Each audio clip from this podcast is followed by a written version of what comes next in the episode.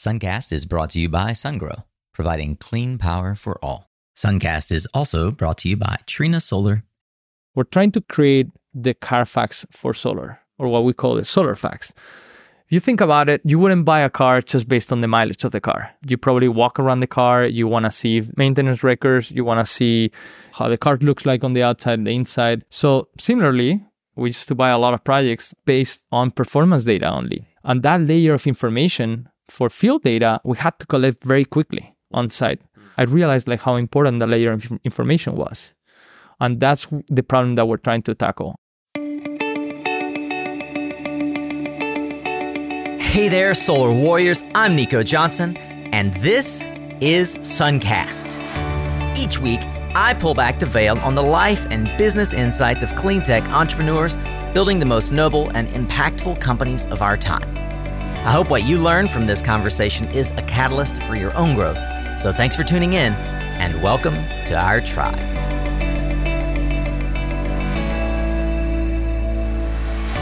Today, we are going to tackle multiple problems, not the least of which is the business startup of fixing solar projects. And the two gentlemen to my left, your right, know a thing or three about really digging in and ascertaining how to optimize not just solar, but storage, and have a deep and broadscape understanding of how the solar industry, the battery storage industry took shape and will continue to. David Penalva and James Nagel are joining us today on Suncast as the co-founders of Heliovolta. It's good to see you guys. Thank you for coming. Yeah, man. This this is awesome. I'm glad we're reco- recording this. So am I. And uh, the sooner we get done, done with the interview, the sooner we get to climb. Yeah. we'll get into some of your lifelong passions in a moment. If you're new to Suncast, we every week dive in to the founders on the front lines of the clean energy transition, developing products or services that are changing the way we generate, consume, transmit, and transmute electricity for the improvement of our lives. We've got more than 666 episodes now in the back catalog, and it is my true pleasure and desire to be able to help you harness the things that entrepreneurs like David and James have learned in the pattern matching of life, of business, and of entrepreneurship so that you can approach your job and your career, maybe with them, maybe in an, a similar startup with equal fervor and passion, but with fewer mistakes. Let's be honest. If you like this kind of conversation, then I hope you, like David, will dig into numerous episodes of our back catalog as we've featured hundreds of solar warriors, as we as we call them, climate champions. You can find out more at mysuncast.com or whatever app you happen to be listening or watching on. We do not have the entire back catalog yet on YouTube. So if you're on YouTube, please go to mysuncast.com. I apologize in advance that the search functionality is lacking, as David has told me numerous times. Guys, I think that uh, one of the one of the aspects that stands out for me is uh, as entrepreneurs, you have to decide what to work on, right? So we can go all into your backstory and we will. We'll talk a bit about how and why you got into the solar industry, but you all met while working with another podcast, uh, Suncast friend, Andy Klump over at CEA. Both took departure from CEA during the pandemic. And while as many uh, of us were holed up in your house, started mulling over ideas for what to do next. Could you walk me through a little bit? James, I'd love to hear your perspective first, since you're holding the microphone, on the early stages of conversation between you and David about what a business could look like, what a product might be worthy of your attention and time. Yeah. So I think one of the really interesting things about working for a company like CEA is you have such an exposure to the market.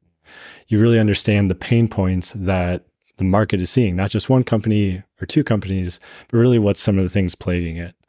And so we we played with a few different ideas of like maybe targeting energy storage or um, really dialing in some energy modeling stuff. But um, through a lot of root cause analyses, lawsuits, like this type of stuff, there was a big need for really dialing in the field work and quality on site and like the actual projects themselves. Yeah.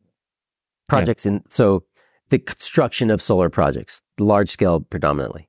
Exactly. Mhm. You know, the products are fundamentally safe when you build them correctly Mm-hmm. with high quality and you maintain them really well. But we're pushed towards like really reducing those costs pretty significantly that ha- forces people to cut corners. Mhm. And so we we found that there was a, a big inflection point where, you know, if you cut if you cut costs so much, those pennies saved turns into fortune lost. Yeah. Where the cost to actually remediate, the cost of lawsuits, the cost to your brand really take an incredible toll and is just not worth it. And Yeah. so, how do you meet that need while providing a, a value to the industry? Um, Mhm. Is what we really tried to tackle. Yeah. David, you've been in the industry for maybe I think a decade longer than James, and have multiple entrepreneurial uh, endeavors. Been at Sun Edison, you've been at Silicon, you've seen the industry rise and fall, you've seen software come and go. How, as you stepped away from this role, as James pointed, that gave you such a macro view on the market, do you think about distilling that decades of knowledge into a product that you could bring to market? That is exactly how we thought about it. So if you think about what methods of leverage you have as a person, you can leverage your your time, you can leverage other people's time, or you can use software to leverage.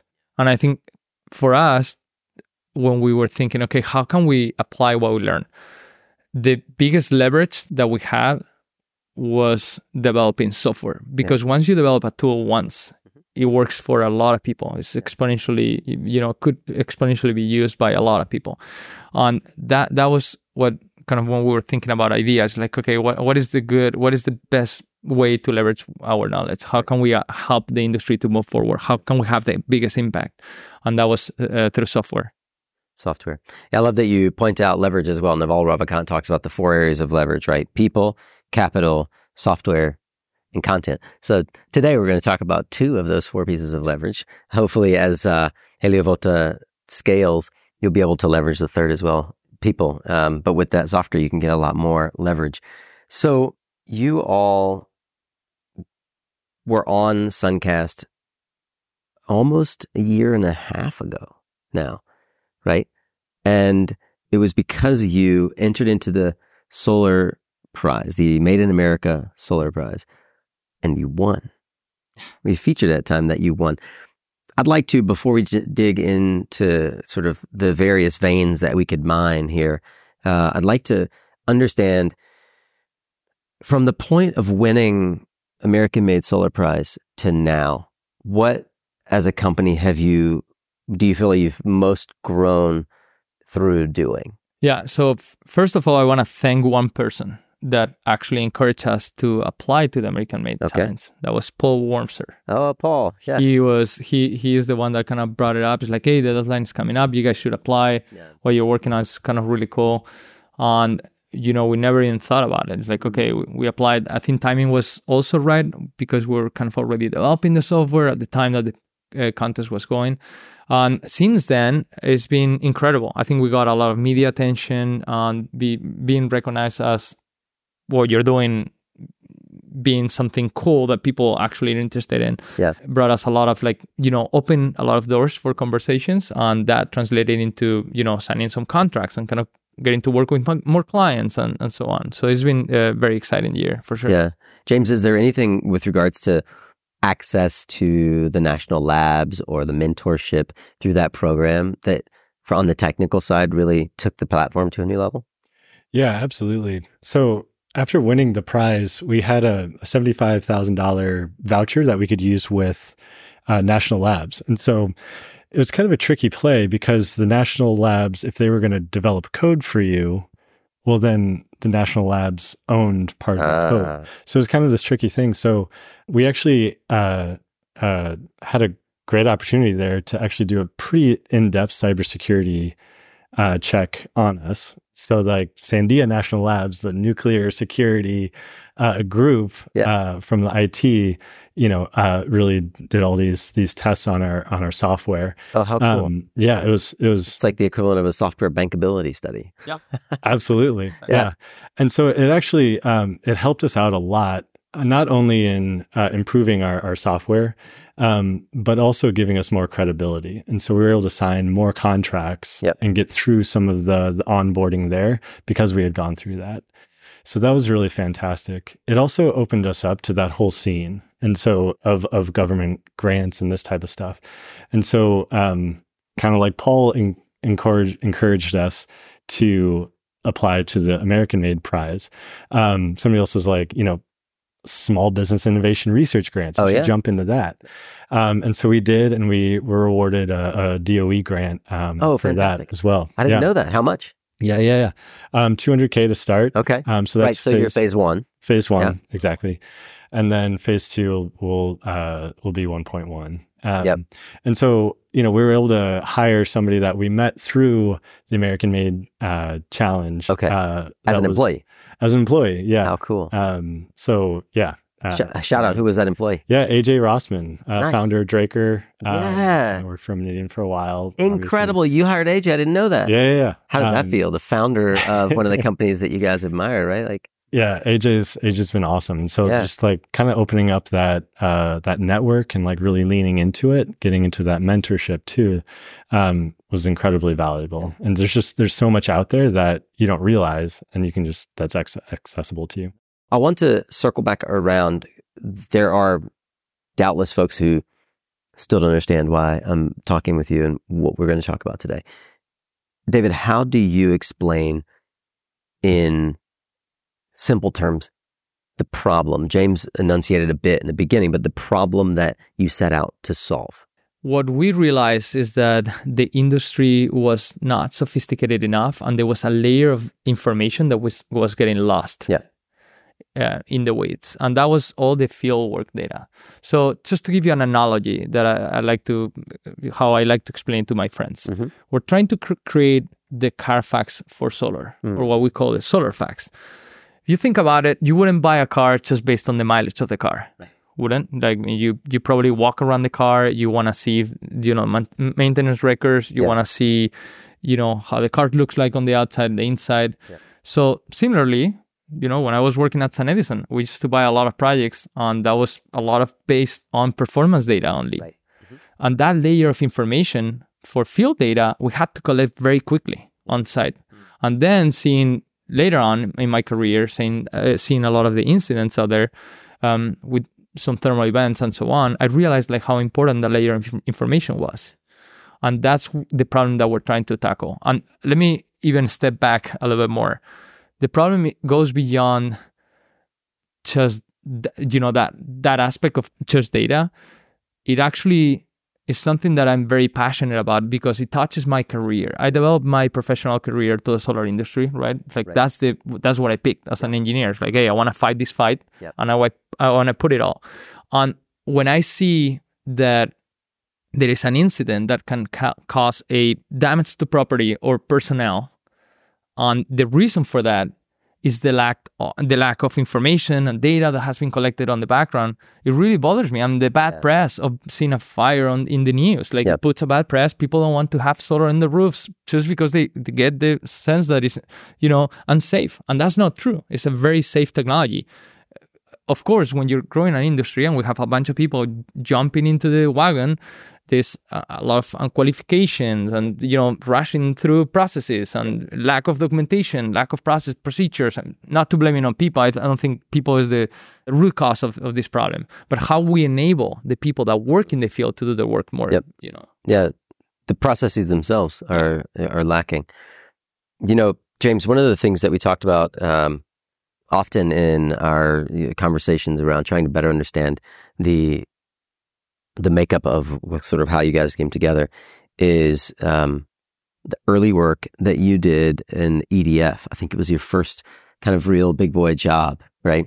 Uh, could you talk a bit about some of the lessons learned uh, taking that first real job at EDF and maybe characterize where in EDF you worked and, and how that came together, but sort of that attention to detail with a macro scope on the industry that, that you were given there. No, I really appreciated working at EDF. It was a great launch pad. It's called enXco when I joined. Mhm. Um, and so, you know, getting that experience was fantastic. Working on, I was on the solar engineering team. So we would take it from greenfield and bring it through um, into project, Uh-huh. into project construction, um, doing all the preliminary designs, all the energy modeling, and it had to be really dialed in. Yeah. Um, and so it, it What do, really you, what do you mean really dialed in? yeah, like plus or minus 0.1% is like what you really needed to get down to. And Uh-huh. like really, you know, because there's so much money on the line, right? And so, you know, 0.1% change in the financial model moves the moves the bar uh, Yeah. pretty significantly. Mhm. And so each of the energy model inputs had to be defensible. Each of the decisions with the design had to be defensible. Yep. So like So in your- really in your twenties, you're learning to turn the knobs and levers to make sure that this the that the pro forma Mhm. speaks to the actuals of a project before it's ever built. Yeah, no, that's a great way to put it. Yeah. Yeah. And so really dialing that in and then getting the full picture and working at that kind of developer, seeing how that one energy model then affects the entire uh, uh, project itself. Right. And so um, also not not just working on one individual aspect of that project, but seeing it through, right, gives you that deep understanding of how a project is built. Yep. So I really, really appreciated that at, at EDF. Hey, if you're looking for a way to maximize the ROI for your next utility project, I would like to point you to SunGrow's new SG4400 modular inverter. This new innovative solution will reduce capital and operating expenses because it arrives already on a skid with a step up transformer. It's built using four 1100 kW modules so that if one of them fails, well, the other three keep powering right on through, as the DC and AC protection are completely separate between the modules. You can learn more about this fantastic new product and more at mysuncast.com forward slash sungrow. Given that you had an opportunity, as David did, to work at a big company, uh, like a macro level, and now at a startup, um, I wonder if there's if you have a thought around how that macro look at the industry, both at EDF and Sun Edison, even Silicon prior to that, and then at CEA, seeing the root cause problems that the industry was facing, how that helped you filter through the good versus maybe not so good ideas that you could have started. And I, Mhm. I can only imagine coming out of such an amazing organization as Clean Energy Associates, you had no lack of opportunity of folks say, asking you, please consult with me, please help me with this or that, problems coming left and right at you that you could intellectually solve. Right. Yeah. And so with EDF, right, you're you're serving like as an engineer, you have one client. You're Yeah. you're really going deep on that one. Right. And with the CEA, yeah, you're a smaller team, Mhm. a little more tight knit. You get to know people like really uh, intimately, and then you have access to an entire industry. And Yeah. so, you know, going to Intersolar or RE Plus or SPI at the time, Yep. you know, with Andy, walking the, you know, meeting everybody, right? It's it's an incredible uh, uh, experience. And so, um, in those types of scenarios, you really get to understand, and you know, you're not getting the EDF depth, Yeah. but you're getting a crazy breadth Yeah. The pattern matching. experience. You get a lot of pattern matching. Mhm. And so, um, you know, what are people hiring me for? What are the pain points that they're seeing? What am I at? What's the value I'm actually adding? Mhm. Um, and what's recurring? The Yeah. pattern matching. Mhm. And so that that was incredibly valuable to say, you know, I could go and do a deep dive on sub hourly clipping losses and build a cool tool and license it, but is there a proper market for it? Is there a real pain point uh, in the industry that I can uniquely solve? Yeah. Maybe not. hmm So, as you two started to put your heads together, David, I'd love to hear what did you say no to? Oh, I have a lot of big problem with shiny object uh, chasing. So Yeah. I, uh, a lot of ideas. I had probably folders and folders of ideas over many many years, and Uh, um, do you want to know like a specific one or do you want to like I'm curious, like what made it to the to the near finish line, right? If this is Mario Kart, like what what I idea? love I love electroluminescence technology. I think that's Okay. really cool. I Yeah. was interested on doing something related to that. I think it's just a very cool technology that is not that Yeah. widely used, and I Yeah. thought that there was that was gonna grow over time. It Yeah. a big opportunity. checking hotspots and things like yeah, that. micro cracks on you know defects on you know stuff related to warranty claims and so. Okay. It's just interesting topic. Mhm. Um, and then we explore other ideas with regards to software uh, for storage. Uh, a lot of different tools that were kind of very, very specific, um, built on top of uh, PVsyst. Yep. Because PVsyst, everyone complains about it, but there, there's no alternative. Uh, or I mean, there, you know, there's some players trying to make it as an alternative, but. Um, so those are some of the other ideas, but uh, you know, again, it's not for the lack of ideas. yeah. Yeah. It's always something that I'm kind of think that is a good idea that Yeah. we can chase. I asked the question because it's not often what we say yes to, but what we say no to that determines as entrepreneurs what gets to live or die. And, uh, you know, you mentioned the sort of shiny object syndrome. I raise my hand as one who suffers from it. But I'd love to hear a little bit more around the way that you analyzed the market for a service that you knew you could bring or believed at least that you could create software around. We were laughing earlier that I'm getting paid to effectively make movies and I have no movie making experience whatsoever. And James said, yeah, like me, I have no software making experience, but we get paid to build, uh, to build software. And that, you know, we are able to step into domains with less, less relative experience because we have the deep core experience, right? Like I can carry a conversation about this topic quite well. And if I can find someone to manage the camera, like you can find someone to manage the code, then we can direct the product in the right area, right? How did you guys think about determining is there a real product need? What solutions exist today? Is the timing right for the solution we believe we can bring to market? How do you how did you unpack that? We did, I mean, a very rational MVP style type of approach to each of the ideas. So we'll analyze the market, you know, market size, Yep. trends. We have an inside uh, knowledge about the industry, so we, Right. we kind of know.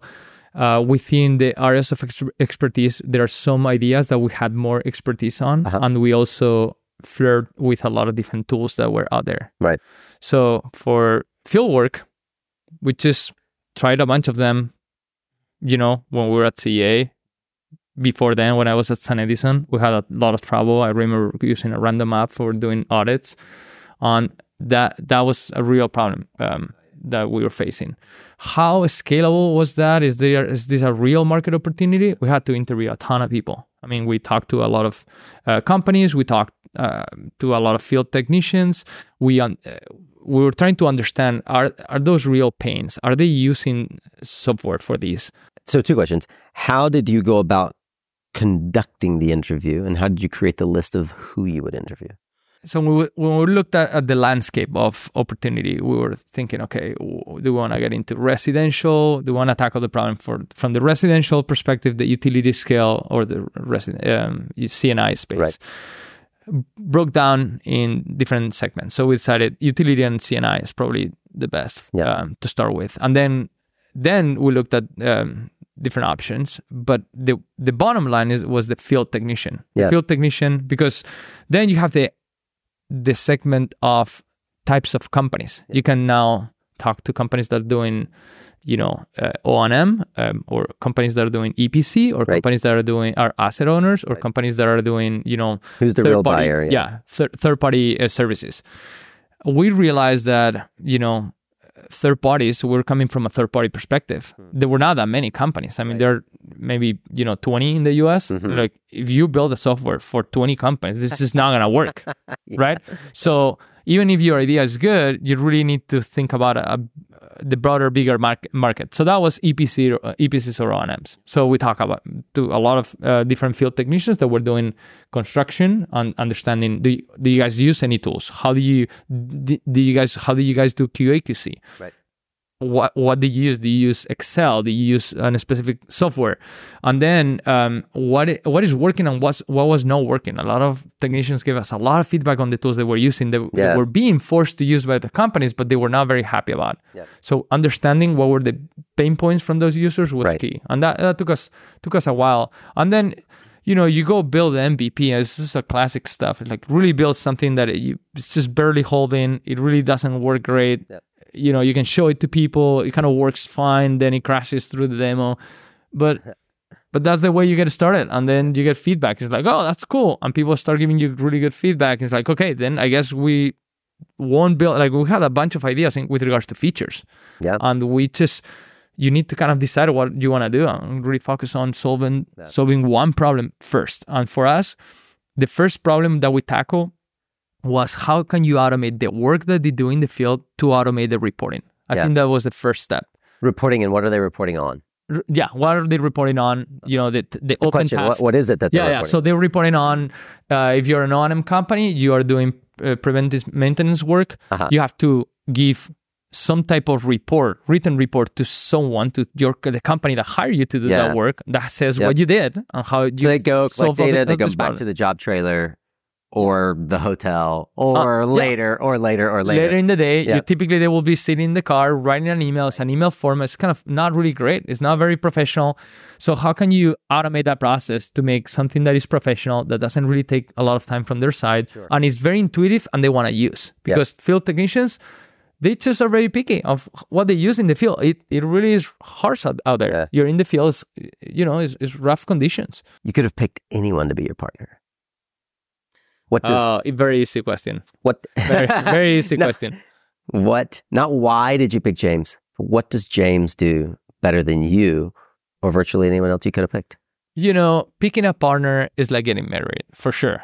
so if you, I could answer the same question about my wife. I think James brings something to the table uh, that is incredible. He's emotionally stable. Yeah? I'm, I'm not. so I um, need I need a partner like James. he, he's he's just constant, like really steady. Steady work. He's very smart. Yeah. And he's a good person. Yeah. That's really, uh, you know, he checked all the boxes. Like, okay, well, I don't know what I'm gonna do, but you're, you know, whatever, we'll figure it out. yeah. Helps that he was your first hire at CEA as well. Right? Yeah, we How, kind many, of got how to many know. years to work together? Uh, almost six. Since 20. Yeah. Six years. All right, James. Same question. Same question. you could have gone to work Yeah. anywhere. You could have partnered with anybody. You didn't have to take this bozo along with you. Yeah. No, I didn't. No, I'm just kidding. no, I mean it's uh, it's just really complementary uh, uh, personalities. Yeah. There's uh, uh, David's a nuclear reactor.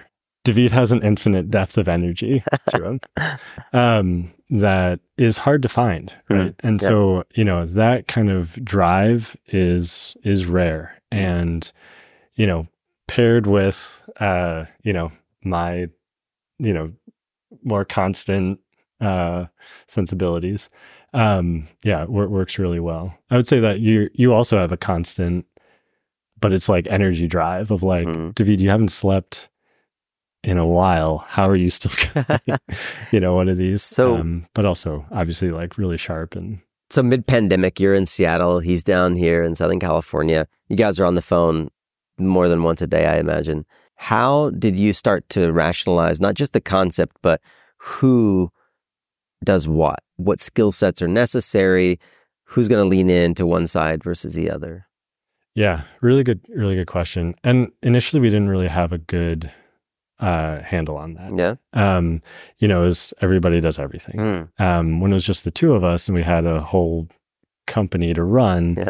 you know, okay, we have a task list. Let's just divide and conquer. Uh huh.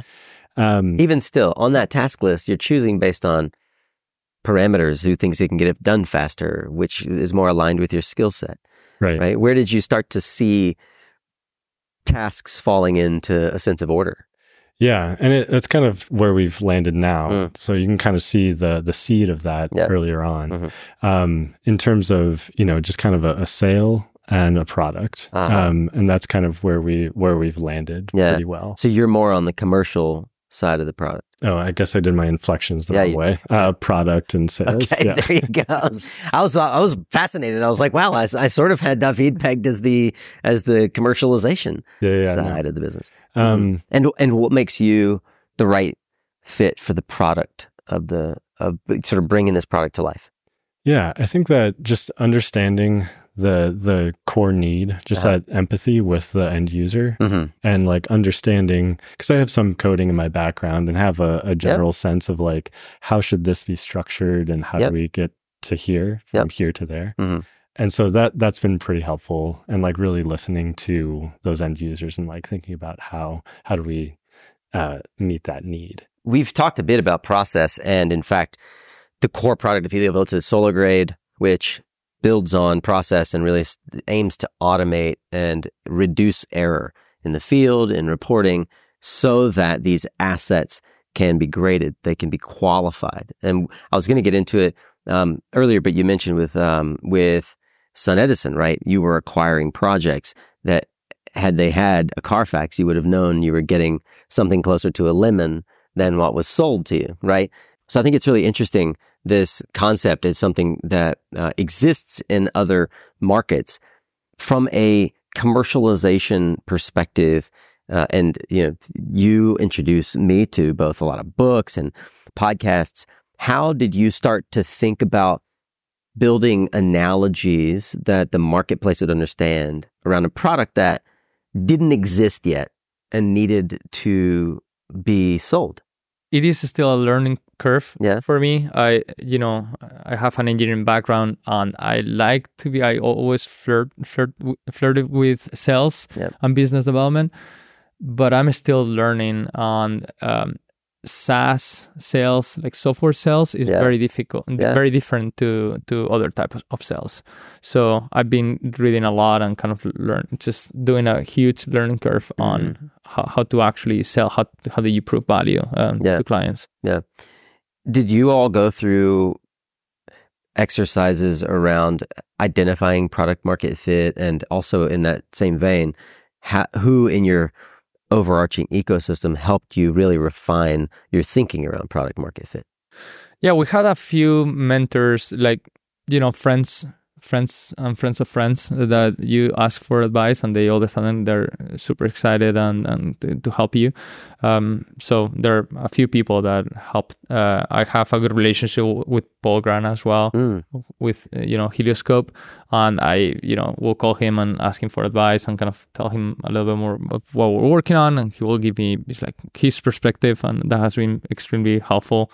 Um, also Alejo Alejo Lopez, Alejo, Next- yeah. yeah, with Nextera, Nextracker.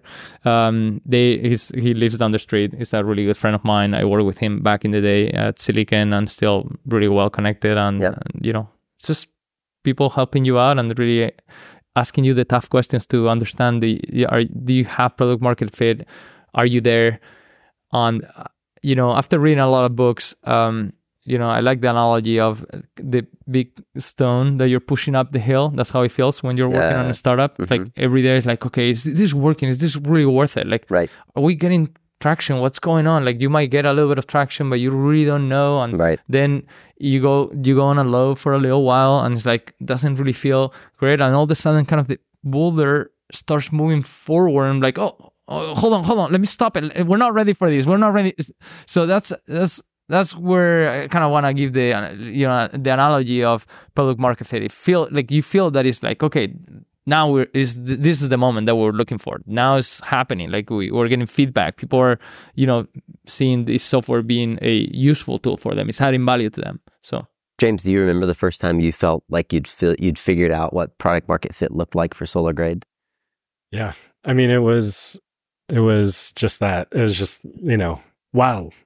I didn't realize we were here and we need to be more ready than we are right now. Uh huh.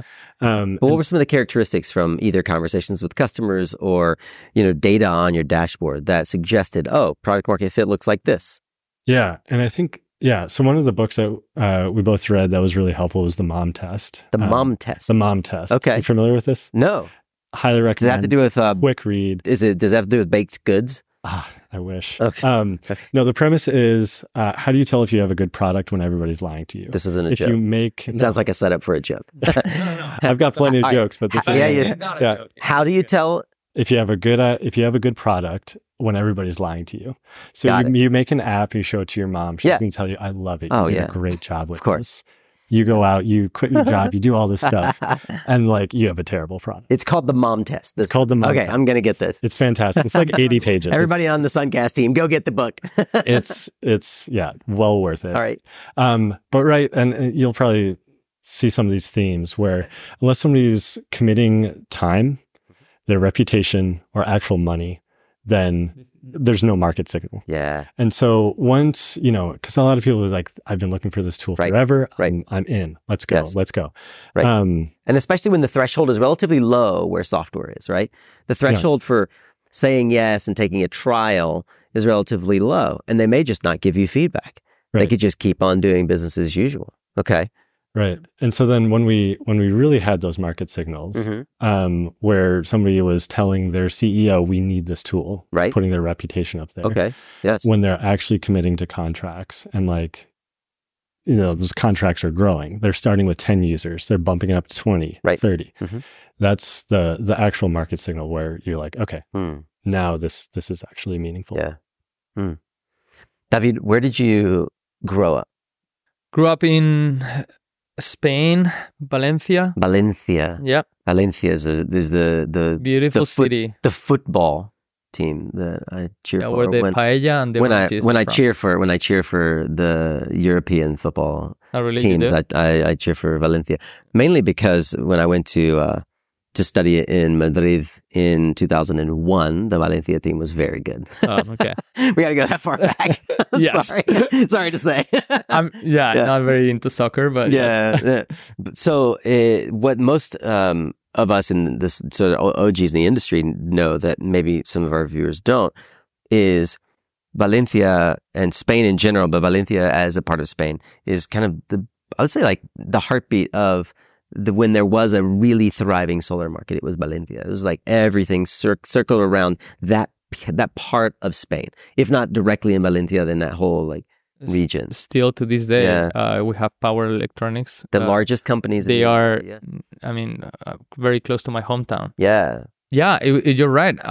So we had Atersa, BP Solar, Isophoton, and Siliken back in the day in a major like when you when Spain was a big deal in Yeah, solar, right after you know Germany. Um, and the two of the three largest company were were in Valencia, and that's how I got into solar. Yeah. You know, working for one of these manufacturers. What were you doing before Siliken? before Siliken, I worked for a small install- installation company. But I think more interesting to that is uh, is that I actually did my final thesis uh, when I was in college about how to manufacture solar models from ultra pure silicon. That's really what got me into solar. Why why were you studying uh, I thought it was I thought that it was very interesting. Uh, what were you studying at the time? You were getting I a was, master's in I was doing engineering? industrial industrial engineering, Uh-huh. which is a master's degree. Uh-huh. And uh, at the time, I was kind of thinking. So I did the specialization of construction. Yeah. Um, it was kind of booming construction, but I really like got super excited the last year in renewables, and that's when I my first idea was I want to set up a company to Yeah. do like a, a solar company. And I went to the Institute of Ideas, which is the entrepreneur- entrepreneurship uh, institute within the university. Right. And they help you to build a business plan. And that summer, I decided to kind of work for a company just to try to see how it wa- like just to learn about you know solar as much as I could that Yeah. summer. What wait, what time frame? What year is this? Oh, I don't know. Forgot. Oh three, oh four? Yeah, it's been a while. Um, very bad. I'm gonna Yeah. I'm gonna Just consult look at- uh, yeah, LinkedIn, just- but while you while you keep telling. Yeah. So I, I at that time I decided to kind of go that route on getting to um, you know working on this th- thesis and learn a lot about the manufacturing process, and that's what got me into Siliken uh, right after that. Yeah, because the Spain boom was kind of 03 to 2010, 09, right? or 09? 09 or 10. Yeah. Yeah. Okay. 20, 2010. Yeah. Yeah, right around there. That's uh, I remember uh, when everyone it, like the PowerLight folks were in Germany and then Spain and then back in the U.S. it, was, it was like, wow, that was oh, you're back already. And it was about the time I was going into Latin America, and the very year that I went into Latin America, it was just like flooded with Yeah. all the Spaniards that The Spaniards there was really no spread work. out Yeah, there was no work in, in Spain. Now they're all back. Spain- They're all back, and now it's kind of booming and busting Booming. again. Yeah. So- and, yep. So there, there, yeah, there, there will be, there will invariably be out, be back out into the market. You studied engineering as an undergrad. Did you always think that you were going to be uh, an engineer? Were you a tinkerer as a kid? I wanted to be a mechanic. A mechanic? Yeah, car Ah, mechanic. Something else you guys have in common. Yeah, I did a lot of you know just working on my car and motorbike when I was growing up, and I was good at studying. So now, when I asked someone, it's like, "Hey, what should I study?" They told me engineering is kind of a next level to a mechanic. So uh, I got very disappointed after five years in in engineering because the final, you know, I think when I was ending the degree, that's the first time that we went to the lab and actually opened an engine. Yeah. And I'm like, guys, I've been doing this since I was 14. Or, or are you guys talking about? No one really understood anything about the real engine. So that, that kind of made me not to lean towards, you know, Yeah. being like getting on, on the more of the engines and mechanical engineering side of things. Okay. Um, James, I have to I have to wonder when your parents found out that their once NASA intern was going to be moving to an off-grid village in the middle of nowhere. What was what was the message like? What was that phone call like? Yeah, no, it was it was pretty supportive. Um, they're pretty, yeah. Get out of here, right? No, um, no. The the the the village had been in our kind of uh, our radar for a long time. Okay. Um, it's a it's a wilderness retreat center. Yeah. Um, and college professors will go teach there on Okay. any number of things: Yeah. theology, philosophy, climate change, music theory, um, over the summers, and that's what attracts people. And it's this old copper mining town Yeah. uh, that's run fully on hydro, Mhm. um, and they uh, have all their own water. And That's amazing. And and you were the mechanic. I was a mechanic. Yeah. And so, actually, similar to David, uh, you know, he grew up tinkering and then went to school for it. Yeah. I kind of went to school for it And, and then started got to tinkering. tinker. Yeah. And uh, yeah, it was a fantastic uh, experience there. Mhm. You're living off the grid, or you know, it has its own microgrid, so you really under start to understand Yeah. power dynamics right there at a, a pretty intimate level, Right. right? So like Is somebody it run of River Hydro? I guess. um no, it's a it's a They have a gravity, Okay. yeah. Um, but we're trying to build another one, so that's a another another story. Yeah. But um, yeah, and so uh, just getting my hands dirty was extremely valuable, and would Yeah. be valuable uh, in the future as Mhm. you know, I was fixing all these bulldozers and also running them, and so when Yeah. you get to project sites and you're talking to um, folks that are running that, you're not just some engineer um, who doesn't have any uh, dirt under their fingernails. In a world where lots of solar technology providers seem to blend together and have little differentiation, it truly is necessary that you are able to dig deeper, get more resources and tools, and have more breadth of opportunity to learn and share with your core partners. Trina Solar is leaning in to the many requests for the Trina Hub, the new global partner portal dedicated to giving partner training courses and certifications, as well as a full asset library of pre built and co branded marketing resources for channel support. I'd like to encourage you to try Trina Hub for yourself, see how it helps grow your solar business and develop or enhance your digital marketing ecosystem. Learn more and sign up today at mysuncast.com forward slash Trina. Hey, pardon the interruption, but I wanted to just let you know how much of an impact you have on Suncast. Yeah, you. Thank you for clicking play. Without you, this show is just me shouting into the void. But there's still people who don't even know about Suncast. I know. I can hardly believe it myself. but that's where you can help me yet again. There's a simple way that you can show some love and help others discover the show. If you cruise over to www.ratethispodcast.com forward slash suncast, I'd love it if you would leave a five star rating and enthusiastic review. That's possibly the single kindest thing that you could do for me today. So, if the show has helped, inspired, or even entertained you at all, I'd love it if you would head over to ratethispodcast.com forward slash suncast and give me a virtual two thumbs up. All right, back to today's episode. I can see for you, James, a through line of engineering. But even when we talked uh, the other day about your getting into EDF, you didn't really want to be on the solar side of the business. And I thought that was really funny because you went into enXco and like EDF is this huge wind company and they kind of stuck you in the solar team. I'm wondering when was your first actual exposure to solar? Was it before EDF? Yeah, so it would have been with uh, Engineers Without Borders Mm. uh, in in Kenya, um, working on um, some off grid uh, projects there, uh, providing water for for a, a village out Yeah. there. Okay. Um, and so that that really got me into um, appropriate technologies. We were building uh, solar farms there. We were building play pumps, which are merry-go-rounds Yeah. where kids will play on it and will pump water Oh, for cool. a village. Yeah. Um, so that that kind of appropriate technology and just being using your creativity in a practical sense Right. to do good. Mm. And so that altruism um, kind of carried forward into engineering as well. Of Right. like, how can my effect with the engineering work that I do Mhm. be a positive force for environmental stewardship? Has environmental stewardship always been something that called to you as a part of your profession? And how how so how was it integrated into your family unit as a kid? Anytime I could spend outside was a, a time time well spent. Yeah. Um, in fact, when I when I started in college, I started as a civil engineer because I thought you could spend more time outside. Oh wow. It wasn't actually Yeah. a good fit for me. Mechanical is a way better fit. Yeah. But um, yeah, it was just so integral. Just like being Yeah. outside, just really felt um, right. Yeah. Are, were you raised in the Pacific Northwest? I was raised on the East Coast. No way. Um, yeah, yeah. I was born in Connecticut and we grew up in New York. Okay. Um, and Small family, big family?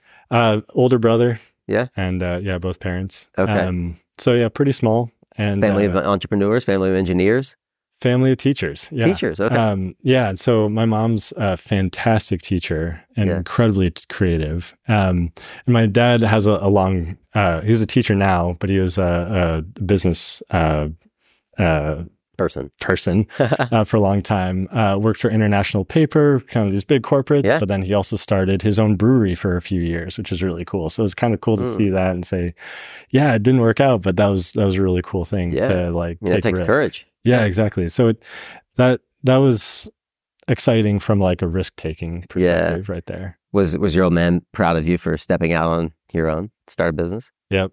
Yeah.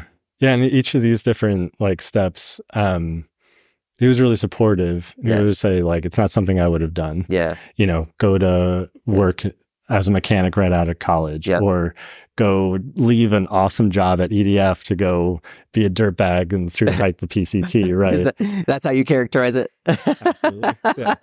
what? Well, I mean, while we're on it, what um, what got into your your mind as a twenty something to leave an awesome job and go for seven months as a dirtbag walking the trails of the Pacific Coast Trail? Yeah, no, um, you know, it kind of always been in the back of my head. Yeah. Um, I had gotten lost hiking in the Northwest at one point, stumbled way. on the PCT. And I was like, I found somebody there. Yeah. I was like, man, I'm super lost. Can I look at a map with you? And he was like, yeah, you're not where you think you are. Oh yeah, You need to turn around and go back. But he was a PCT through hiker. Yeah. So it kind of got in the back of my head for Okay. a bucket list thing to do. And so at EDF, I was like, I I have the ability right now and Mhm. I don't have a lot of the strings attached. Yeah. And so I just kind of saw that opportunity Mm. and just kind of jumped at it. did you solve for? I need to work X more days before I can go hike. A little bit. Yeah, I mean, it was a little bit tied to a bonus and like my my it's not a job that you're going to give a 2 weeks notice and jump. no, you know so you know kind of waiting for the bonus but i didn't i kept getting delayed delayed and my boss was super cool about it And i was like hey i'm going to do this thing i don't want to leave you in a lurch Yeah. um and they were they were really good about honoring that and that Yeah. that carried me through uh that year That's amazing. you know because you can once you pare down pretty significantly, it's not that hard to survive Mm. in this country. And so, like, you can live off of very little. Any before I jump to David, any particular story from the uh, Pacific Coast Trail that stands out to you? It's like a lifetime memory you'll teach your children. Yeah, I think that yeah, the Pacific Crest Trail really taught me that, you know, you're carrying more than you need. And then also you are what you eat. But I kind of extended that to you are what you consume Yeah, or what you listen to. or what you listen. Exactly that. No, exactly that. And so you are the conversations that you have. Yeah. You are the people that you Mm. surround yourself with. You are the food that you eat also. Yeah. You know. Um, and so, you know, there's a million different You lessons. carry more than you need. Yeah. That's a deep one. Oh Yeah. yeah. I mean, there's very it's a very physical reality, but that's very metaphysical as well, huh? Absolutely. Yeah. Yeah. And, you know, every ounce counts, all that type of stuff. You know, you drop your extra shirt because it's an extra thing that's Yeah. just going to get dirty anyway. But then, yeah, you're just constantly, what, what are you holding with you? Yeah, um, in this marriage that you all have in business, um, I enjoy seeing how uh, how aligned you are in your extracurricular activities too. Right, your love of outdoors, your climbing, um, uh, just all the ways that I see the similarities of how you grew up, how you think about um, your endeavors. Um, what about you, David? Any uh, tangents or dead ends or just uh, sort of work experiences that upon reflection actually were additive, but maybe in the moment you thought were a wrong choice. the one that really shaped me that I always go back to It's like where why I'm here Hmm. and why I had all these opportunities is I grew up in a you know it's, it's difficult to classify yourself middle class it's easy to say middle class but it's Yeah. you know it really doesn't have a, a great definition uh, definitely less opportunities than others that I was surrounded with Sure. uh, I didn't have the opportunity to do Erasmus, which is what everyone does in Europe to learn another language. Yeah. You're, you're in Europe. You have to. You need to speak a bunch of Can different you explain languages. Erasmus for folks that don't under? Uh, know? yeah. So Erasmus is a program where you have the option to go abroad for a year, Yeah. uh, usually within Europe. And you just spend a year there, and they they you know you can study there for a year, and and that counts for your degree. Yeah. as a full year. So that's a great experience, but the reality is that the program only subsidizes you with a little bit of money. Right. And you have to have support. Yeah. So are some people that will go abroad and they have their family paying for part of the Erasmus. I didn't have that option and I didn't want to kind of go and just work three jobs while Right. studying, like make, Yeah. making a miserable type of uh, situation. Yeah. So I thought, okay, I'll do my degree here. But uh, the, the problem is that I, I didn't know how to, like, m- I came from, you know, fairly normal middle, like, school and high school, like, no very good English when I was studying. So my English really sucked. Like, it was really bad to the point that I was like, I need to learn English. So I finished, I finished college. And with my degree in my pocket, I, I went to the UK everyone everyone from my you know university was working on a bunch of different, different jobs everyone was kind of making a ton of money Yeah. and i was just you know washing dishes as a kitchen porter in bristol Wow. for i think i was there almost for six months. Couldn't even talk to anyone. It was it was rough. Miserable. you, you know what how it feels? It feels that you are it's incredible like what not knowing a language will do to you. Because even though i i, I, I thought about myself as someone kind of smart and with education i couldn't communicate and I was just washing dishes thinking, what am I doing here? I was painting single line diagrams about solar stuff that I was Wow. wanted to work on yeah. and that you won't believe it that that triggered everything because when i went back to spain and i got the job at Siliken i was the only one uh, in that you know at that time that was working during the summer that knew a little bit of english to come to the us Yeah. so that really is like oh okay you uh, you i mean i didn't speak very good english uh, but uh, that gave me the opportunity to come to the us here Yeah. for the first time Wow. I don't see uh, dishwasher on LinkedIn. yeah it is not That's fascinating. So the the misery of the six months in the UK gave you the opportunity. It opened the door for you eventually uh, because you had chosen an experience that was both uncomfortable and different enough that it carved uh, a unique opportunity and unique skill out for you. Yeah. Um, I find that very few, certainly very few in the younger uh, part of life, put themselves in situations that force them to be uncomfortable. Right. And I love that stuff. I Yeah. that's I seek that all the I know time. you do. Yeah. That's what I did. I was- you know, rock climbing. uh, Yeah. you know, I, you know, something that you might not know is that I paraglide as well. I, I got my pilot's license. Uh, I used to paraglide. I, I'm not paragliding anymore, but I used to as well. what about climbing speaks to you as an entrepreneur? Climbing is a problem solving game. It's awesome. It's like it makes you focus on one thing and you're just right in the moment, living the moment to the extreme. There's nothing like the fear of Falling. falling and, and dying. Honestly, that's Yeah. really there's nothing like it. Yeah. I'm I'm hooked to it because I, I don't think I would change that. James, is there a sport that you engage in? Yeah, I'm very seasonal. So I'm I'm up in Seattle. Right? Yeah.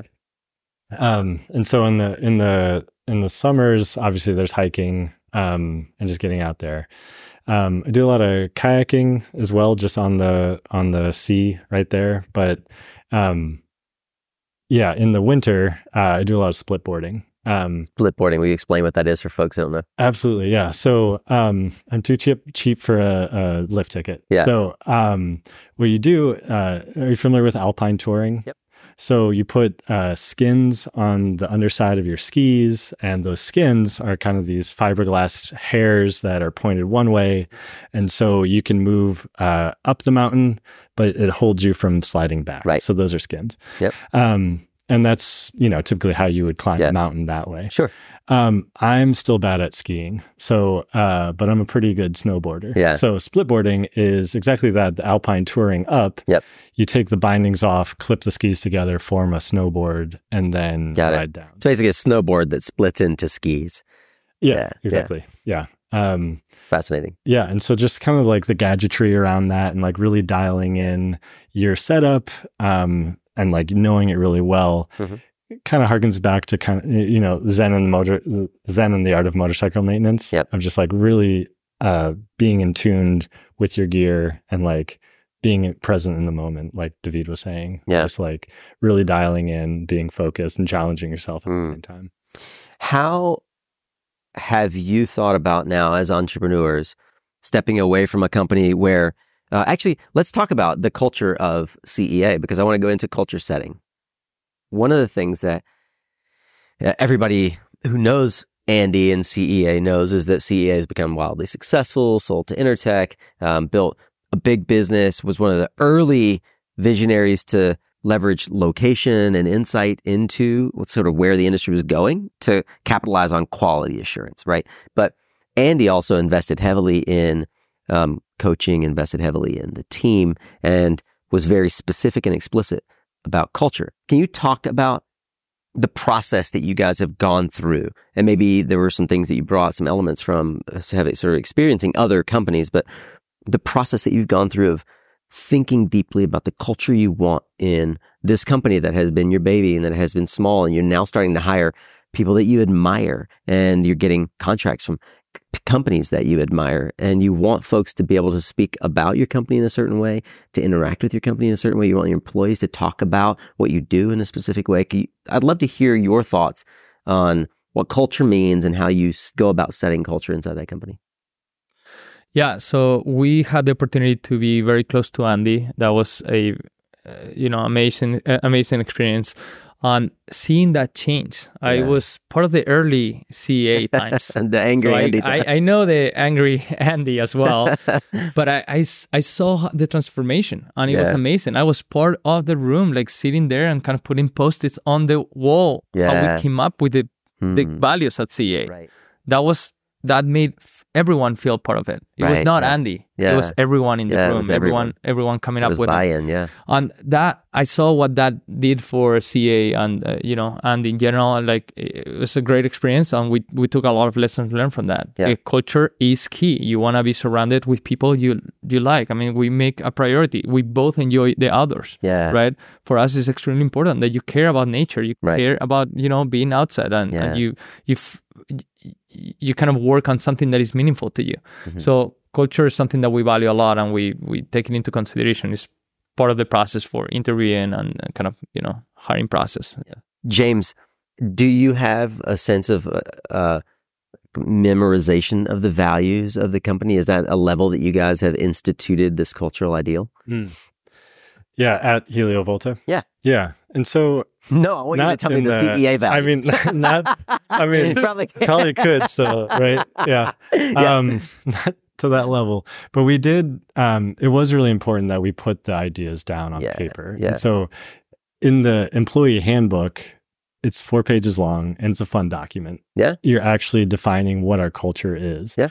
why does heliovolta exist how does heliovolta exist and so we really we've talked about a lot of these can you tell already me? Yeah, can you tell me why does Heliovolta exist? yeah.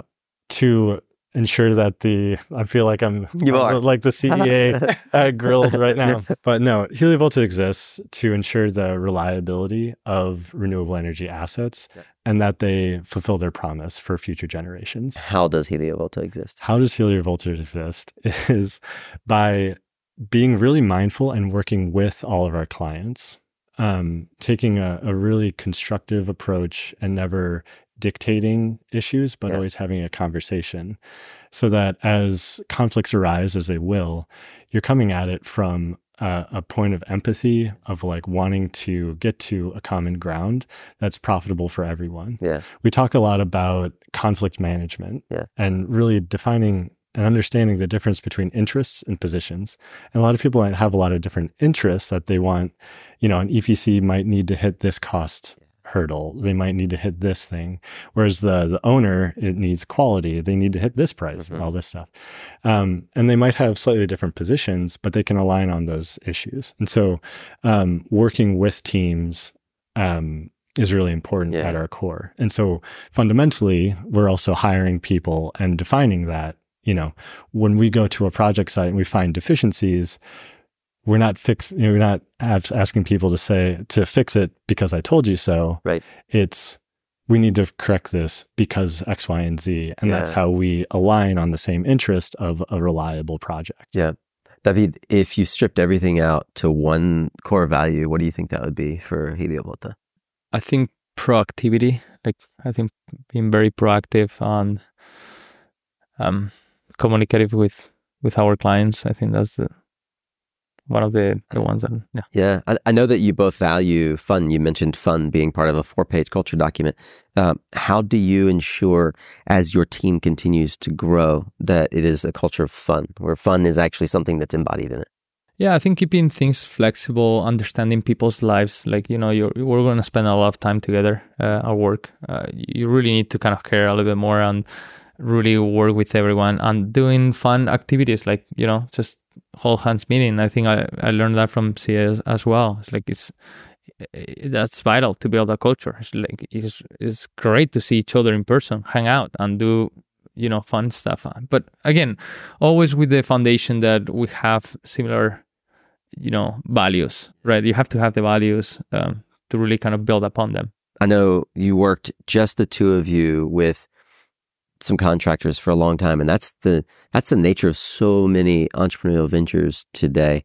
Um, I would say undercapitalized and overworked entrepreneurs that fear uh, or like the in some cases, and I would say in my case, like fear the idea of going out and trying to raise money around a business that you know can get to the point that it can fund itself, right? I'd love to hear you guys just give commentary around the journey of getting to revenue positive position and the points along the way where you realized that you could you either needed to afford to hire someone or you could afford to hire someone and how you made those those team addition choices, right? So getting to revenue is one stage and then hiring people around that revenue is another stage. Yeah. We have been doing from the beginning we were very mindful about that so we put ourselves to work Mm-hmm. Just to do random stuff we did completely random stuff So just to be consulting, able just sort of consulting but Yeah. everything like Yeah. you know you could ask me for whatever On yeah sure Yeah. we'll do it Mhm. Yeah. and that was okay just to get us going and really set up things. Yep. Then the American Made Challenge uh, prize Yep. was incredible timing because it was in chunks. So we got the first round was thirty thousand dollars, if I recall correctly, Yep. and then the second round was sixty thousand dollars, and then the, f- the you know the final prize was two hundred and fifty thousand dollars, and that was very timely. Did you? Is it true you got a journey. check for it? Uh, no, it, was a. Tra- I mean, yeah, we got a big check right there. A big check, like the Ed McMahon style check. yes. Do you have it? Yeah. No I do. way. Can we yeah, see you it? want to see it? Yeah, Okay. I would love to see it. I remember you telling me that you had this check. This is amazing. Yeah, it's- I'll hold it. I'm gonna hold this with James. Look at. Yeah, can you I- see this, Jeremy? Can you see this? SolarGrade two hundred thousand. I have This this, is- great photo of like trying to remote deposit it on my phone. it, it wouldn't take it Yeah. Did you try to scan it through the? exactly just on the phone. Here, I'm, this is amazing. I would totally keep that forever. That's amazing. That uh, so that process, David, as you come back, that process of going through the American Made Challenge, uh, which your uh, CEA buddy Paul Wormser had encouraged you all to take that step, uh, gave you some dry powder, right? It gave you the capacity to do more than just what your savings could accomplish. Yeah, definitely. And that just generated a snowball effect. Okay, we have a little money, a little bit of money. We can do more work. We can get the MVP to the next step. Yep. The, that next step gets you to the first contract. The first contract gets you to some revenue.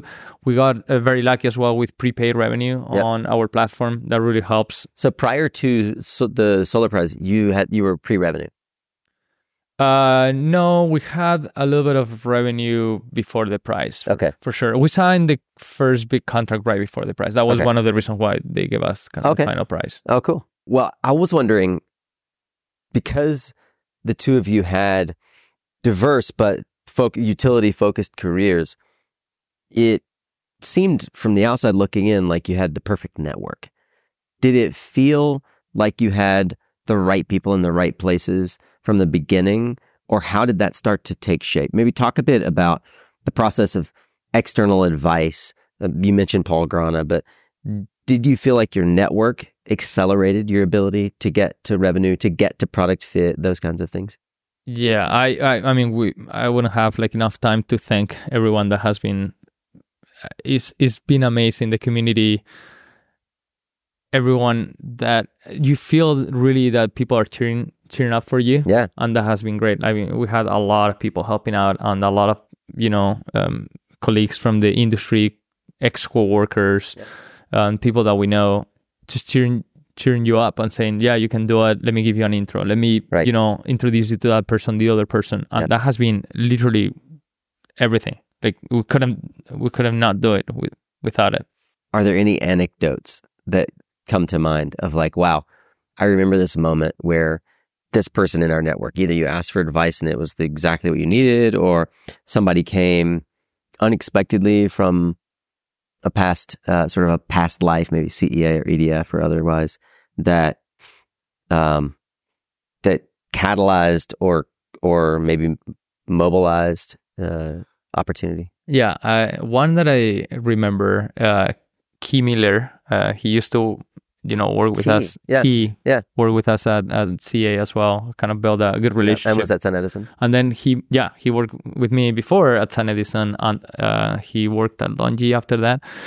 Um, I remember setting up a, a call with him just as a, as friends. He's like, "Hey, what are you guys doing? What are you working on?" And we were like, "Okay, we got. I think we got the MVP. Let me let let, uh, let us give you a demo." Right. And we got on a call, start giving him a, a demo, and he completely like tells "Okay, stop." Stop the demo, and he starts just going straight to the business. Like, Yeah. how are you get okay this is this is working like clearly this is gonna work like he was very clear Oh, that the product was gonna work he's like now have you thought about the business and i'm like oh we really haven't like we're just building this cool thing Yeah. and that that was uh, you know super interesting so he's been also super helpful Yeah. along the process That's amazing. How big has the team grown in the last uh, year or so? we are around 15 people Wow. on um, contractors as well Yep. outside of that Yeah, yeah.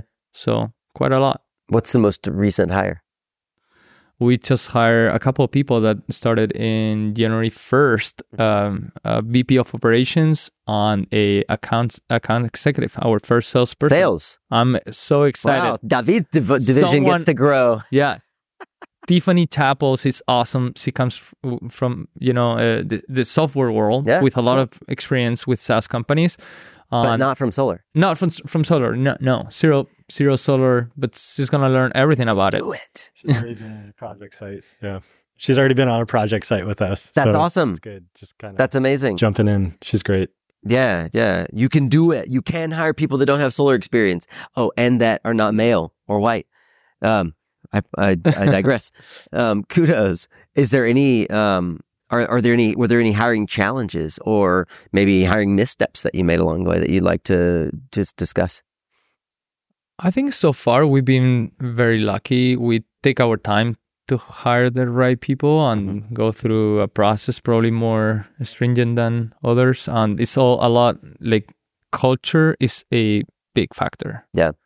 So getting that right was, was really critical. really Is is there anything that you um, look back on and you think, wow, that was either unnecessary or we did that too early? Uh, yeah, a lot of things. I mean, it's just a never-ending process. I think we did a lot of things that could have been done better from the sales perspective, not Uh-huh. knowing and really undervaluing yourself initially. Like uh, as a startup entrepreneur, you want to get your product out there. People like it when it comes the the moment to, you know, negotiate pricing. It's like okay, I'm not sure. You're not confident. You don't you don't have reference reference points for how much it's worth. So you're testing the waters. Like, okay, is this worth to you? And you know, and I, we could have done much better from that perspective. Do you feel like you started pricing too low? Probably. And yeah, not not having the right pricing strategy, not necessarily pricing too low. It's like not having the right pricing strategy. So Yeah. we've been kind of working a lot on updating that. Is there anything that you've changed your mind about? So I think from a product perspective, we started in one direction Yeah. and made some shifts that make the product more interesting. Mhm. So SolarGrade started as this fieldwork management software where we're really trying to reduce labor costs significantly Yeah. and, tur- and increase quality, all this. And you know, that in itself is a is a great business model. It there's a big need in the market, but we we saw some changes and some challenges as we uh, got out into the field and got and we're we're kind of trialing it out with different people. Yeah. And so one of those things was realizing that when we're when we're doing that automated reporting, when we're doing this and that, you're effectively creating a new class of data. Yeah. And so we were on a rooftop one day and I was like, David, we're basically creating an analog to digital converter of the field teams Yeah. and extending the data acquisition system Yeah. with them. Hmm. And so, you know, you can really get that robust uh, picture of an asset health by pairing, you know, meter data with non-meter data or that Right. fieldwork data Yeah. by playing with that. And so that's really where the the SolarFax idea came in. Uh huh. Yeah. That's so that's been pretty interesting. that's fascinating. Do you remember when the idea that it was a SolarFax came like that? Those words came into your. Yeah, thinking. I think our our buddy was like, "Oh, this is really cool. You're basically making the Carfax of solar." Oh, And right we're on. Like, oh, SolarFax. Okay, cool. Yeah, play with think- that. Yeah, I think it's you just got to tell enough people. Yeah. And then they'll tell you what your product is. yeah, right? That's a good way to put it. Yeah, Yeah. love that. We talk sometimes, and you mentioned Paul Grana and uh, Folsom Labs and Helioscope. We talk sometimes about as entrepreneurs, we have a million ideas, but you got to pick one. And oftentimes they'll say, like, you know, pick one product, take it to a million dollars before you think about any of the other things, right? You've created two brands, effectively two companies. You've created HelioVolta and SolarGrade. And SolarGrade is the product. Uh, it's the it's the business where you've been leading this. You know, most of what we've talked about today is the product of SolarGrade, and that's the concept that got you the the check from uh, the Solar Prize. But as HelioVolta, two very bright engineers um, that are, not stuck on just creating one product. I'd love to hear.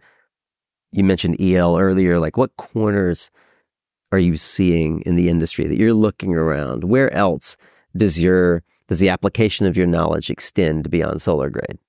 Yeah, for us, um, we go about about this back and forth uh, with the name picking for SolarGrade. Yeah. Because in a way, from the beginning, we wanted to tackle the vertical of software for the solar industry. Ah. But then we got a bunch of, you know, clients interested. It's like, hey, can can I use it, this for wind? And I'm like, uh, sure you can. Like, Yeah. it's just we need to create a few templates here, but uh, yeah, it works for wind, and it will work for EV charging station, Yep. and it will work for Building You know, houses. yeah, but for like we're, we're kind of looking more of the expansion within the energy transition Yep, uh, yep. sources. So storage, solar plus storage, wind, and EV charging station. yeah. that's where kind of we feel that could open up uh, a big opportunity for us. as we start to wrap up, I mean, the thing that you and the things that you and I most often talk about, which are not necessarily uh, the solar industry related, it's kind of how we feed our minds. I love to dig in. I want to learn a bit more about your personal development, your personal productivity, your off, uh, when your off time is how you reframe your mind, right? I talked to someone today that said that um, mindset was the key thing that she had learned in the business in the company where she was working right? And i thought about how how that has a ripple effect into our private lives right? Um what i'm curious and there's so many for you that's why you don't get to go first.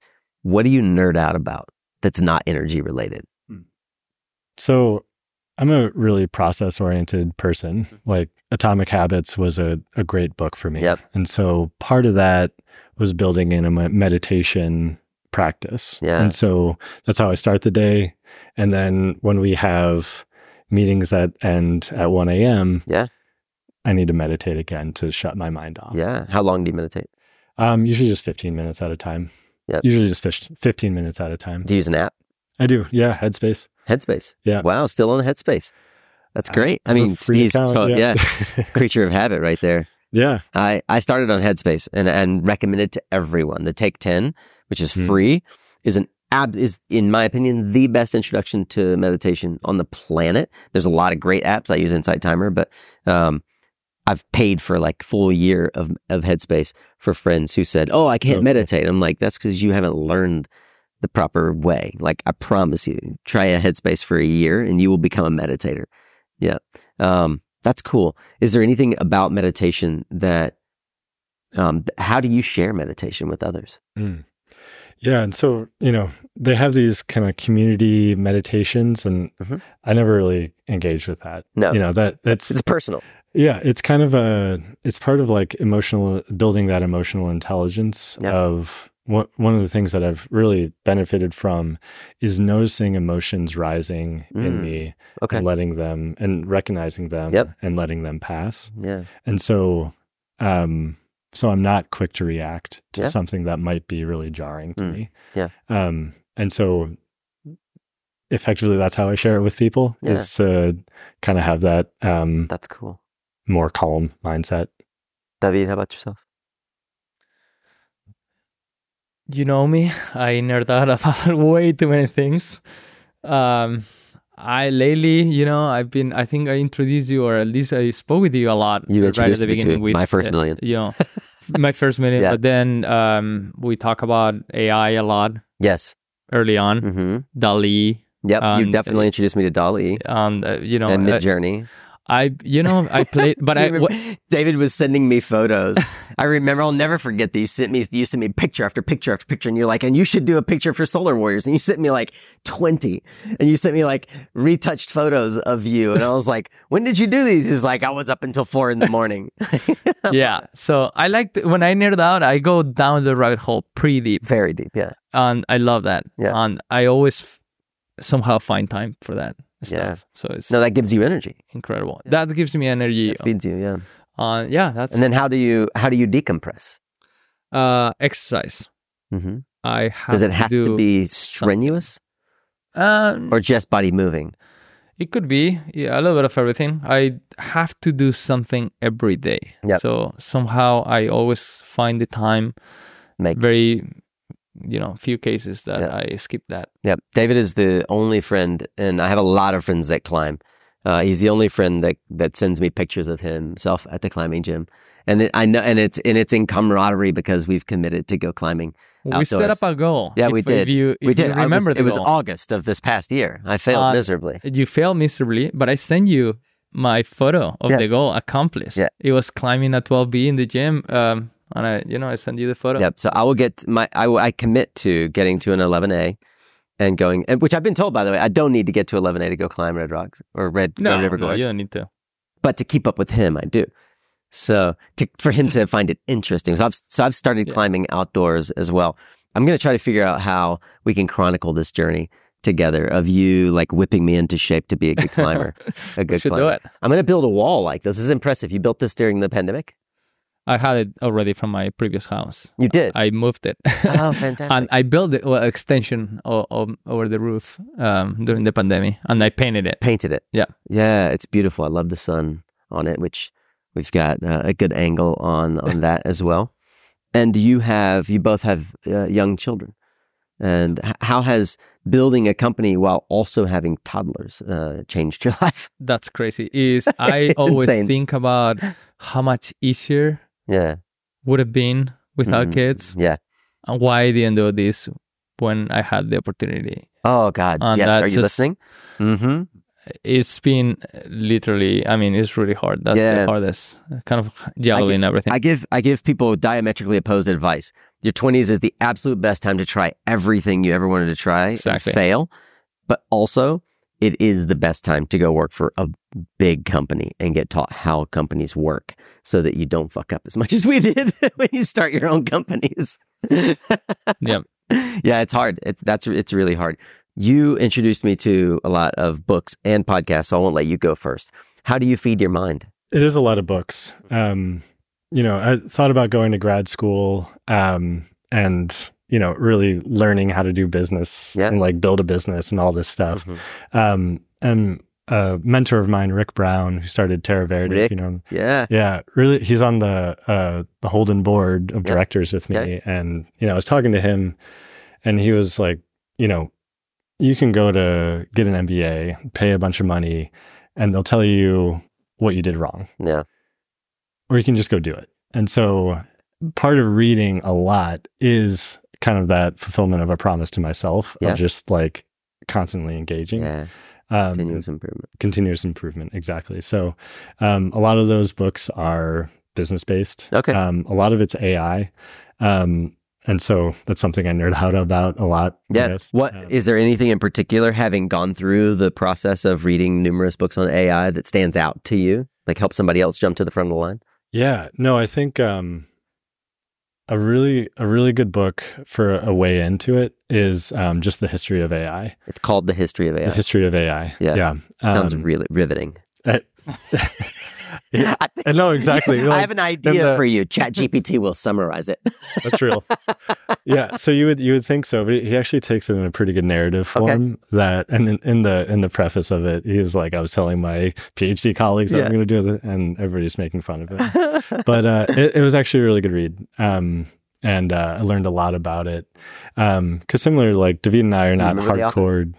Um, I'm blanking on it, no, but we'll find from it. Yeah, we'll from- find it and put it in the show. Yeah, uh, he's, He's from where? Oxford. Oxford. Okay. Yeah. But yeah, it's super, super helpful uh, intro into that space. Yep. Um, and just, yeah, kind of getting into it. Uh, yeah. And so we were talking about David and I are not hardcore coders, Mm, but yep. we understand the architecture and like what needs to go into it. Yep. And so I think it gives somebody interested in AI Yeah. that framework of like, you might not be the AI engineer or whatever, right. but you have Mhm. the background and how it built up from Alan Turing to Right. what it is now. That's cool. Yeah. Is are there any podcasts that are go to podcasts for you? obviously Suncast. Everybody Listen every day. obviously. Um, no, I, I mean, I, I really like um, everything that Canary Media um, is help- is putting Yeah. out to Catalyst. Yeah, yeah. I read, I listen to that a lot. Um, and then I, I mean, I probably listen to the same stuff Same that you that do because. David pushes it to me. right. Um, yeah, and then I mean, just like new stuff and, and Yeah. whatnot. Um, yeah, no, it's good. okay, it's your turn.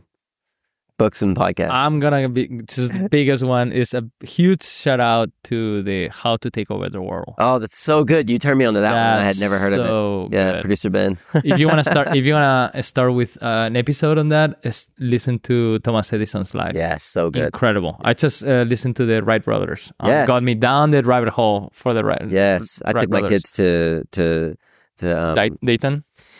no, not to Dayton, uh, to the Outer Banks. So Oh, to yeah, Kitty yeah, Hawk. to- yeah. yeah, yeah. They have, yeah, Kitty Hawk, yeah. A picture of my son flying a kite at the place where the Wright brothers Incredible. Yeah, yeah. Story. Yeah. So, So, those yeah, ha- that How to Take Over the World is a fantastic podcast done by the producer Ben of Wilson. uh, Ben Wilson of our our other uh, bromance podcast. Yeah, my, first, million. which is about business and kind of Yeah. business ideas. And I think if if we could ever start a podcast that would emulate be- another podcast, it would be my first million my style. first million for clean energy. Yeah. Yeah, would be If you'd fun. like to, if you'd like us to do that, just leave it, you know, leave us a note on LinkedIn. Uh, what else? What else? Uh, books for fun. I read a lot of business books Yeah. of the stuff that I want to learn about. Yeah. Um, so uh, that not not super interesting. I mean, interesting but not interesting to share. I think the most interesting or fun book that I read that had nothing to do with business is American King Kingpin. American Kingpin. Uh-huh. Incredible. Who's it about? Uh, Albert uh, Alcombright is the guy that set up uh, the Silk the Silk Road, that website that oh you yeah, can yeah. Buy Road. anything. Uh-huh. Yep. Oh, so good. That Is book, I had. brilliant? I mean, I finished it within a week. It was Brilliant. so just amazing. Yeah, really Amazing. good story.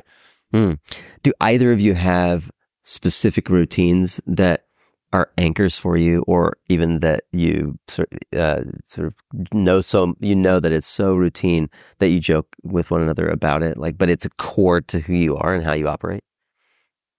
I think for me, it's exercise. It's just I need that's Exercise, my, yeah. I have to do something, Yeah. and I have to fit it somewhere. So whether that's Mhm. early in the morning, late, like I don't have a schedules. Yeah, Like it's just gotta. Have. whenever I see. Yeah, whenever Did you I see. exercise today? Uh, today, not yet, because Not we're yet. gonna We're go gonna rock climb. climbing and we are gonna skip it. I think we're gonna skip it. Yeah, no, I mean the same thing. Yeah. Uh, I was mentioning habit stacking earlier. Yeah. You know, that's really Yeah. a pretty big part of it. But Mhm. um, yeah, exercising in the morning has been really helpful because Mhm. that's a time that I can kind of have agency Yeah. over. Um, and so waking up really early and getting out there and like, even if it's just like a few miles, Yeah. um, just doing a Running. Yeah. That's your that's your go to. it's a really good reset. Yeah. And um yeah, it also helps me wake up a lot better. And I'm on that train of like waiting an hour and a half before having caffeine um to more naturally wake up. Yeah, same. Yeah. Um and yeah, I found that to be super, super helpful. Yeah. The other podcast uh, where I learned that I should be waiting 90 minutes was Andrew Huberman. Huberman Lab. Oh my God, it's so good. Are, are you on the, have you been listening to Huberman Lab?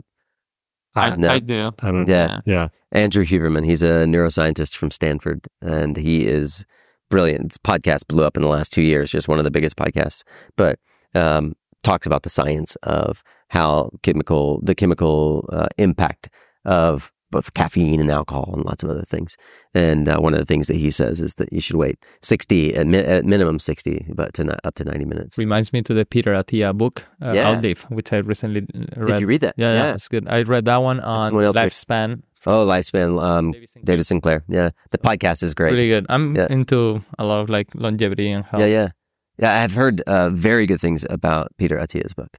Yeah, He's really Outlive. good. Actually, you understand why he's kind of angry as a person. Yeah, I never, I, you know, everyone likes Andrew Huberman and not so much Peter Attia. Yeah. Once you kind of understand his story, Yeah. it's pretty deep. yeah. Hmm. Well, we've gotten a chance to go deeper into you guys' story, and if I I know that there's more than one out there who will want to reach out. What's the best way for them to connect with you guys? Via email, uh, david at heliovolta.com. Such an engineer. Yeah, same. Or LinkedIn works too. Yeah. James at HelioVolta. But Yeah. yeah, LinkedIn we're we're pretty active there. Yeah, it's so funny. All the engineers share their emails. Everybody else shares their. They just say on LinkedIn, and we link to it. Oh, really? It's great though. I love it. I Pretty mean, pretty easy to guess ours. Yeah, uh, Yeah, um, fantastic. Well, we will certainly link to uh, ways that folks can engage with you all and uh, the myriad of resources that you've shared here. A- As we wrap, though, if you think about, you know, we've been in this industry now for uh, David, David and I, um, nearly 20 years. You like right at 20 years. We're starting to see the first fruits. We're starting to see sort of folks saying, "Oh, we can achieve something that looks like an 80 or 100% renewable grid or a decarbonized grid by 2030, 2040. In fact, we have commitments now after COP28 to 2050. Let's just look at the what I consider worst case scenario is that we meet the COP goal by 2050. What are a, what are a couple of the things that we got right to achieve that goal? I think currently a lot of the the teams that are actually building these systems are super undervalued. Yeah. And so I think in 2050 we're looking back and we're saying we were really able to unlock those teams Yeah. to build projects better faster Okay. um, so we can actually deploy solutions much much faster um, and then when you do that more effectively and gather a lot of data then you can figure out your mistakes a lot faster Yeah. machine learning once you've st- structured the data you can figure out why did this happen Yep. where's that underperformance coming from in a way that we couldn't before Yeah. By 2050, robots will be building them. I don't know i yeah so i have a lot of thoughts about that Yeah. Okay. so um, nerding out about ai some of the things that ai can't replace are complex decision making in a in like a very context specific environment yeah. and fine motor skills. So you're always going to need a plumber, you're always going to need an electrician. And so, um, you know, the fine motor skills there is, is, is obvious, but the complex decision making of having that field tech on site that can really dial in and think about what is the actual problem here? How do I diagnose this? Cause AI will always struggle with input overload. Right. Like, how does it dial in to like really focus on this specific thing? So, um, that's why, you know, field teams like really appre- uh, valuing what they bring will unlock. You a just gave me a new question. What's the most undervalued asset in, in your business or the industry today? That's cool. Field teams. Hmm. David? What is uh, what was the question? I s- such a such a sales guy. Looking back on 2050, how did we get how did we get it right? What did we get right? And what were the most undervalued assets that helped us get there? um, how do we get it right? I think we we'll look back and we will know we got it right because we are executing on it. And and I think uh, pulling the trigger on moving forward on renewables is a no-brainer. It just it just makes sense. Wha- A lot of things have to happen, as as Jim is pointing out, but um, you know, I, I, I think some mix of. It's, it's difficult to kind of pick on a specific one, Yeah. but I put you on the spot. It's Yeah, okay. uh, we can we can just go with James's answer. yeah, I don't know what to. I don't know what to say. What to add to that? Um, It's it's perfectly okay. You've chosen a great partner. yeah. What was the second part of the question? If there are any uh, particularly undervalued assets in the industry that you have discovered in this process. I mean, for us, is is um, again not repeating James, but for us, it's kind of data mm-hmm. and field data as, as a new layer of data that we're, we haven't been use, using that has a lot of the answers to some of the problems that we're seeing. I hope that we can repurpose some of the laughter at the end of the interview to the beginning, so that, so that people so that people will watch all the way all the way through. If you've watched all the way through, through, thank you so much. David Penalva and James Nagel are the co-founders of HelioVolta and the creators of SolarGrade, and I am so looking forward to seeing how you guys continue to build this business. Thank you, Aniko. Thanks so much. So, if you have made it this far, I want to thank you as well for paying attention to what I consider to be a deep interview with guys who have, in fact, been on the front lines of the clean energy transition and are creating tools to help accelerate that energy transition. As David and James just enunciated, there are material ways that we can improve the processes and the grade of product that we are putting out into the world. I hope that you've listened this far because you are trying to uplevel your own skills, your own business, your career.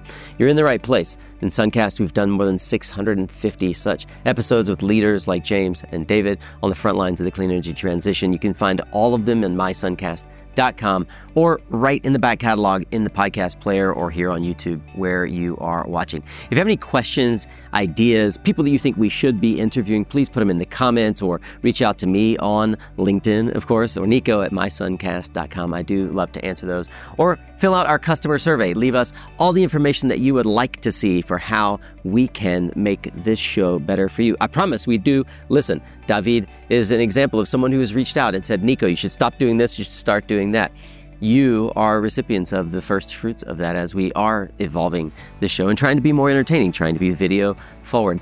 Thank you so much for tuning in. Thank you to our sponsors who help make this show possible each and every week. So the only thing you have to pay is your time and attention. It is so valuable to us.